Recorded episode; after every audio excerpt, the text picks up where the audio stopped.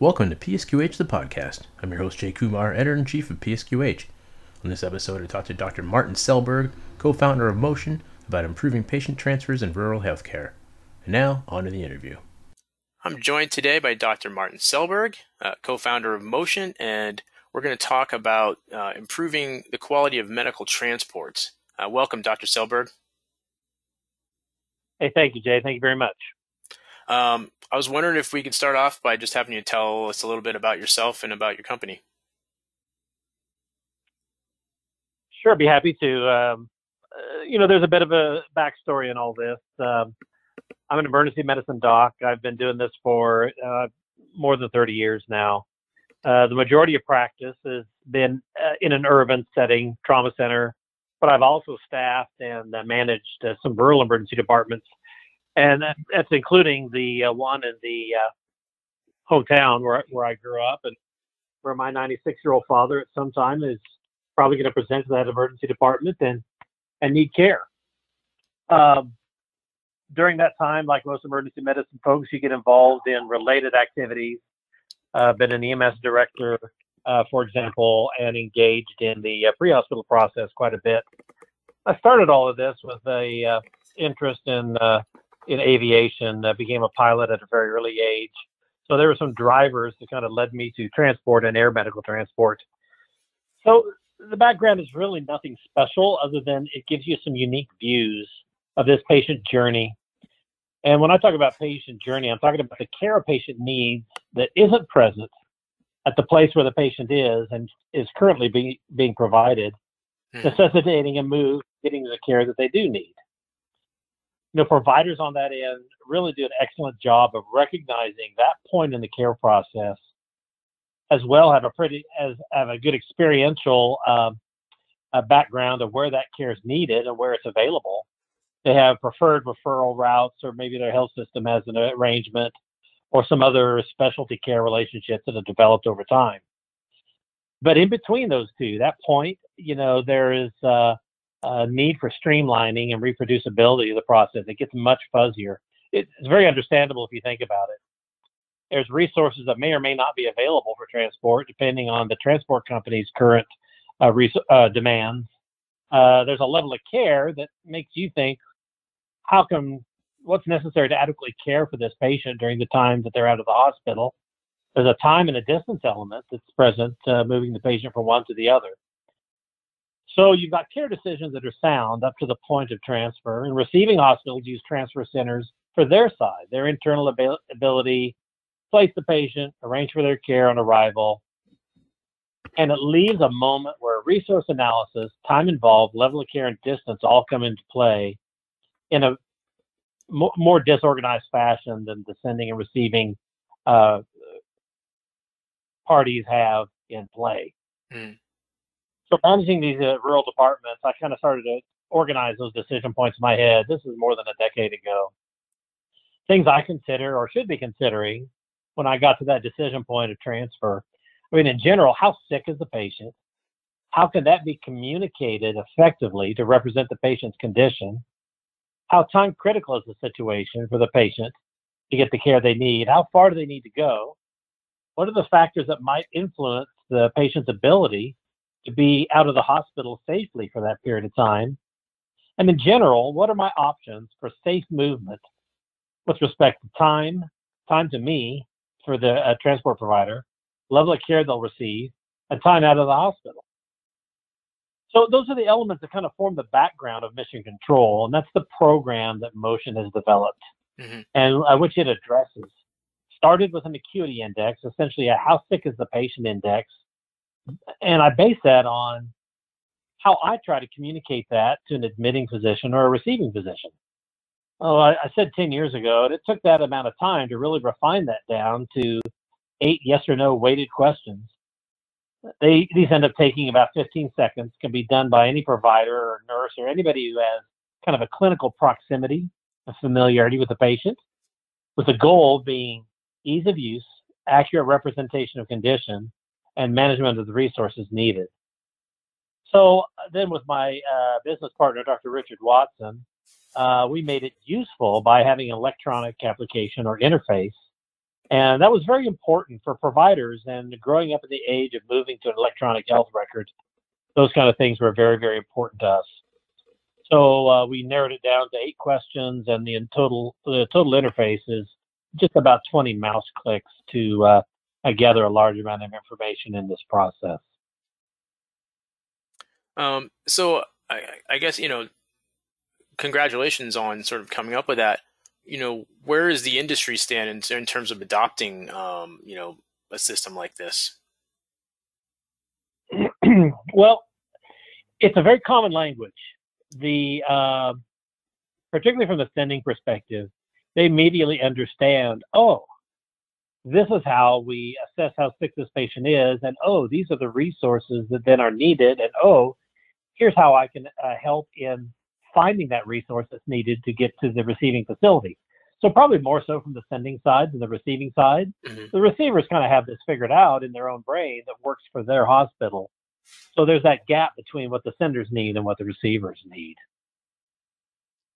Um, we right now are, gosh, at uh, 130 hospitals, pushing on 6,000 patient movements so we've had uh, you know some time and good success in uh, in refining this product and uh, and seeing what what it needs for effective adaptation. Um, yeah, I mean, what are some of the things you've seen that you've had to adjust as you as you've sort of you know moved along? Yeah, so one is uh, is just continuing as we've as the company's grown and we've uh, developed a, uh, a product development team uh, front side, back side, the ability to uh, make the interface more streamlined, make the graphics more meaningful. It's been more those types of things to enhance the user experience mm-hmm. than it really has been in content. Because the content is what it is. There are things that must happen in every patient transfer, and uh, that's where we started. And I think we've uh, been pretty effective in capturing. Um, and you know, you know, you mentioned sort of the challenges for rural healthcare. Um, have you been focusing on that, or is it sort of you know anybody who obviously anybody can use this, but you know, has rural health healthcare been the focus to kind of improve you know the quality of transports? yeah, so there's a gap. Uh, there's a gap between what the receiver expects as they patiently await the patient, do the nuts and bolts that are necessary for them on uh, the receiving physician, the receiving spot, bed availability, treatment care that may be needed. So that's all done on that end and pretty streamlined. So, uh, and the sending facility, again, equally does a, a superb job typically of understanding, okay, this is as far as I can go and I know what this patient needs. So what we do is benefits the receivers uh, indirectly, but it benefits the senders probably more directly. And uh, understanding and analyzing those resources that are necessary to get to the patient uh, and the time that may be involved for them to get to the patient. You know, it gets away from this Rolodex method of uh, here's our local EMS. Are they available? Are they not available? Are they BLS, AEMT, ALS? What's their critical care options? Where are they? Um, how available would they uh, possibly be? I mean, all of a sudden in a small facility, all these things land on a transfer nurse, a charge nurse, an attending nurse, or a unit clerk to try to sort and uh, and solve. So th- those are really the things from a logistics perspective that we're able to provide tremendous assistance on the sending side and the initiation of the process. On the back end, everybody benefits. You get this data-rich resource now of um, acuity of the patient, time that the patient needed to move, time that the care actually arrived, time until the patient actually received the care that they needed. Some metrics by diagnosis, by distance, by referral pattern, and so forth that tend to be incredibly useful to uh, whether it's for quality, whether it's for oversight organizations, whether it's for strategic planning on staffing time, staffing patterns, placement of resources. is a backside that I had not appreciated as I started developing a clinical tool. But there's uh, tremendous value in this uh, data and analytics, is what we found. Uh, and and tell me a little bit about how it works. Is it is it uh, an app that you know the, the sender can kind of uh, download? Like who who sort of uh, is responsible for it and who who uses it, you know, on a regular basis? Sure. So it's web based. So anybody with access to the web Okay. can access the the uh, SaaS or cloud based uh, product, and uh, whether that's on your smartphone or iPad or a hospital computer, the list of users can be infinite because you simply need to log on to the system. So they log on to the system to request a transfer. They answer eight questions about the patient from a clinical perspective, and then a few demographic questions, age, weight, uh, so on and so forth. We have preloaded destinations and who their preferred providers are for that. So uh, that's where I was talking about the development team's intense attention to the number of mouse clicks and the time frame that's needed to do what could have been uh, a much longer time, literally, you know, minutes uh, and longer to accomplish. We're now down to about 90 seconds. You know, at that point, the communication center has that information where they can start assisting in what's needed. During COVID, it's been finding a bed. Yeah. Uh, the rest of the time, it's been finding the right uh, resource based on acuity and their proximity to be able to respond to the patient based on their the time criticality of what's happening and those needs of the sending facility. It's then a communication platform where the provider, uh, transport provider, the sending provider, and the receiving facility can all communicate and actually see the patient movement across the uh, uh, graphics across the map as the patient goes to, uh, to point B, and can continue to communicate uh, patient information as needed uh, during that time. Um, and so, how long have you actually had the um, you know, had this product available um, for use? Well, um, uh, forever and never. I mean, um, again, this this started uh, in my brain so long ago that the last three years of its actual application seem to have gone very, very quickly. But it seems to me like it's been around for a long time. But essentially, we're three getting ready to start our fourth year into actual field application into the product. Hence the uh, number of hospitals that are currently utilizing, the number of hospitals on the horizon, the number of patients that we've uh, we've transported. We worked very hard with our development development front end, back end, and our communication team to make this scalable Mhm. as uh, it becomes more widely available. It, it's been very satisfying. I mean, I, I'm a clinician, and and I always enjoy in any particular Zoom conference that I'm the guy who's fumbling with getting the video or some other component to work.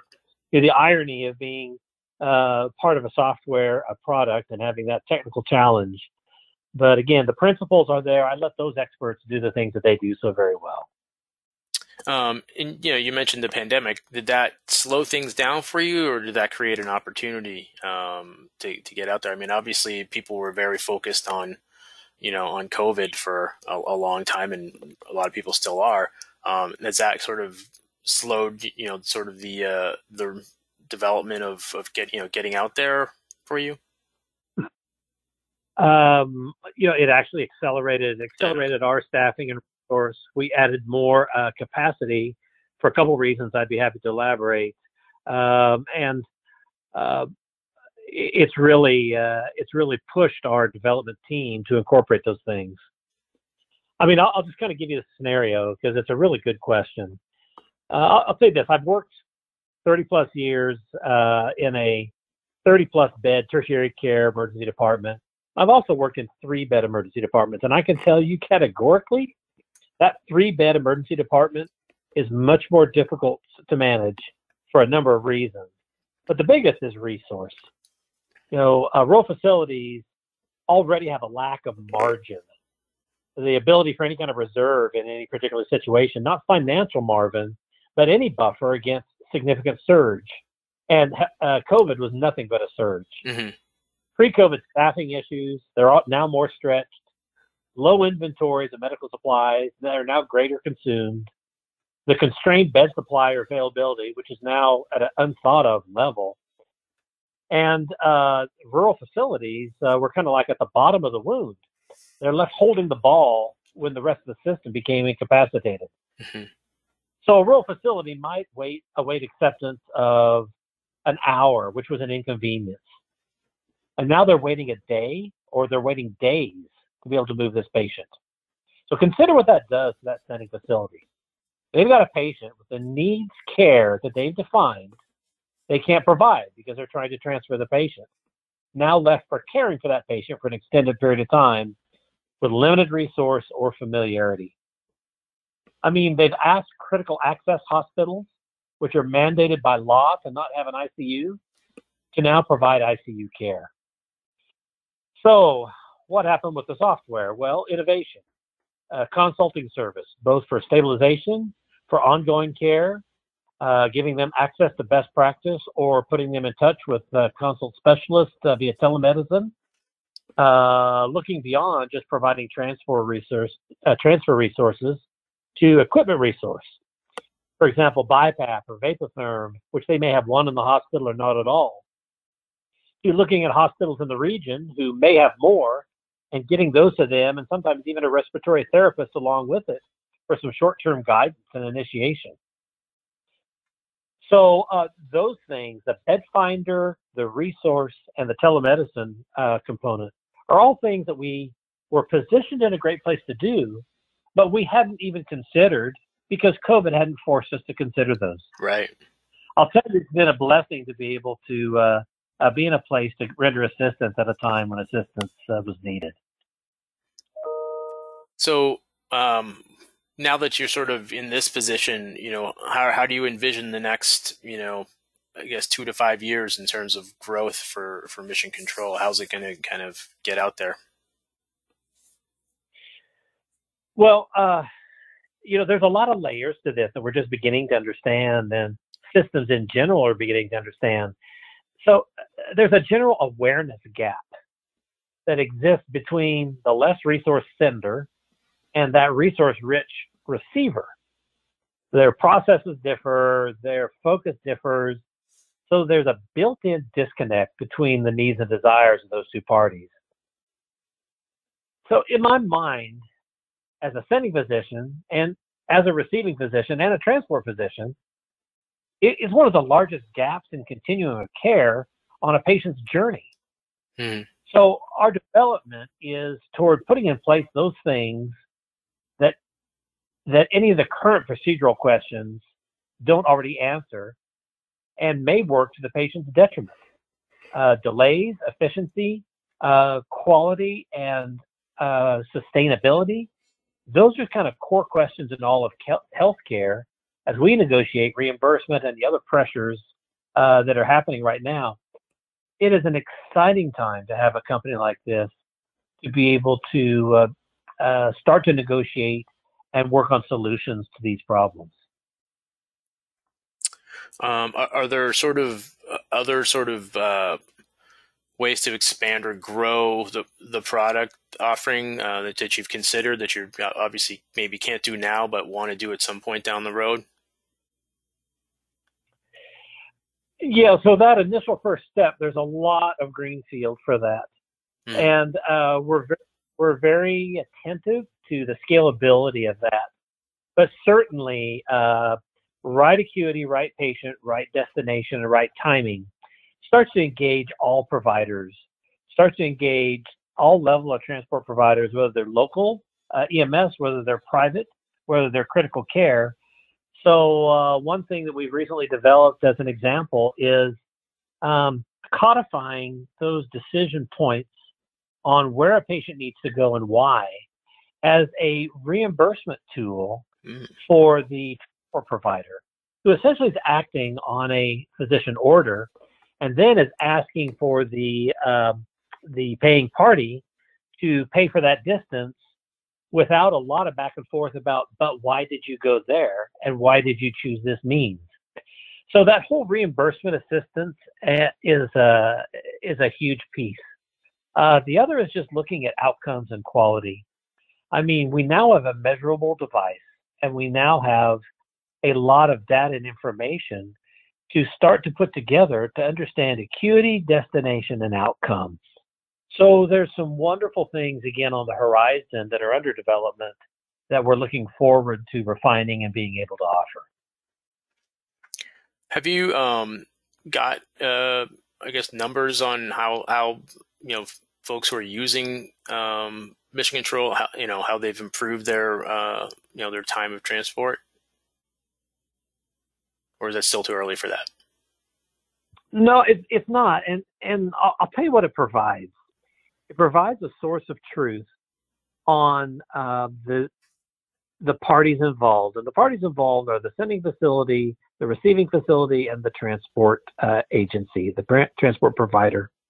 And now you have a single source of truth of uh, assigning acuity, of assigning the right vendor, the timing of the vendor, the communication that occurs en route, and then uh, obviously the ultimate destination. It has brought parties together to have a conversation about the uh, questions or challenges or disparity based on factual data. So uh, that's particularly satisfying, and we've seen that play out in a number of ways. Here's the anecdotal side of it. Um, we can't call local EMS past seven o'clock to transport for these five hours to the tertiary care because it puts the crew out all night and they're off shift or off uh, cycle the next day for other things that they may have or may, may need to do. Therefore, we're not going to send a patient, uh, we're not going to offer that ground service after 7 p.m.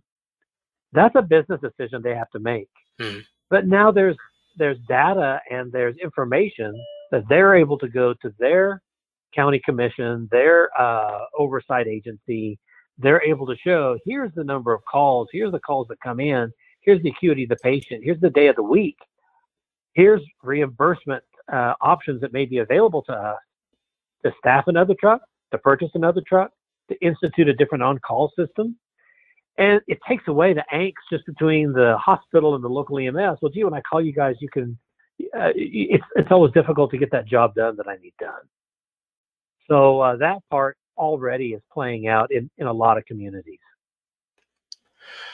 Well, it's it's great news, and uh, hopefully yeah, it continues to grow. Um, Dr. Selberg, thank you so much for joining me today. This has been great. Jay, I appreciate the interest, and uh, thank you very much for the time. All right. That wraps up episode 44 of PSQH the podcast. Thanks for listening, and I hope you join me next time. You can find more information about the show and listen on demand episodes at psqh.com. You can subscribe to the show on SoundCloud, Apple Podcasts, Google Play, or Spotify. Thanks again, and Happy New Year.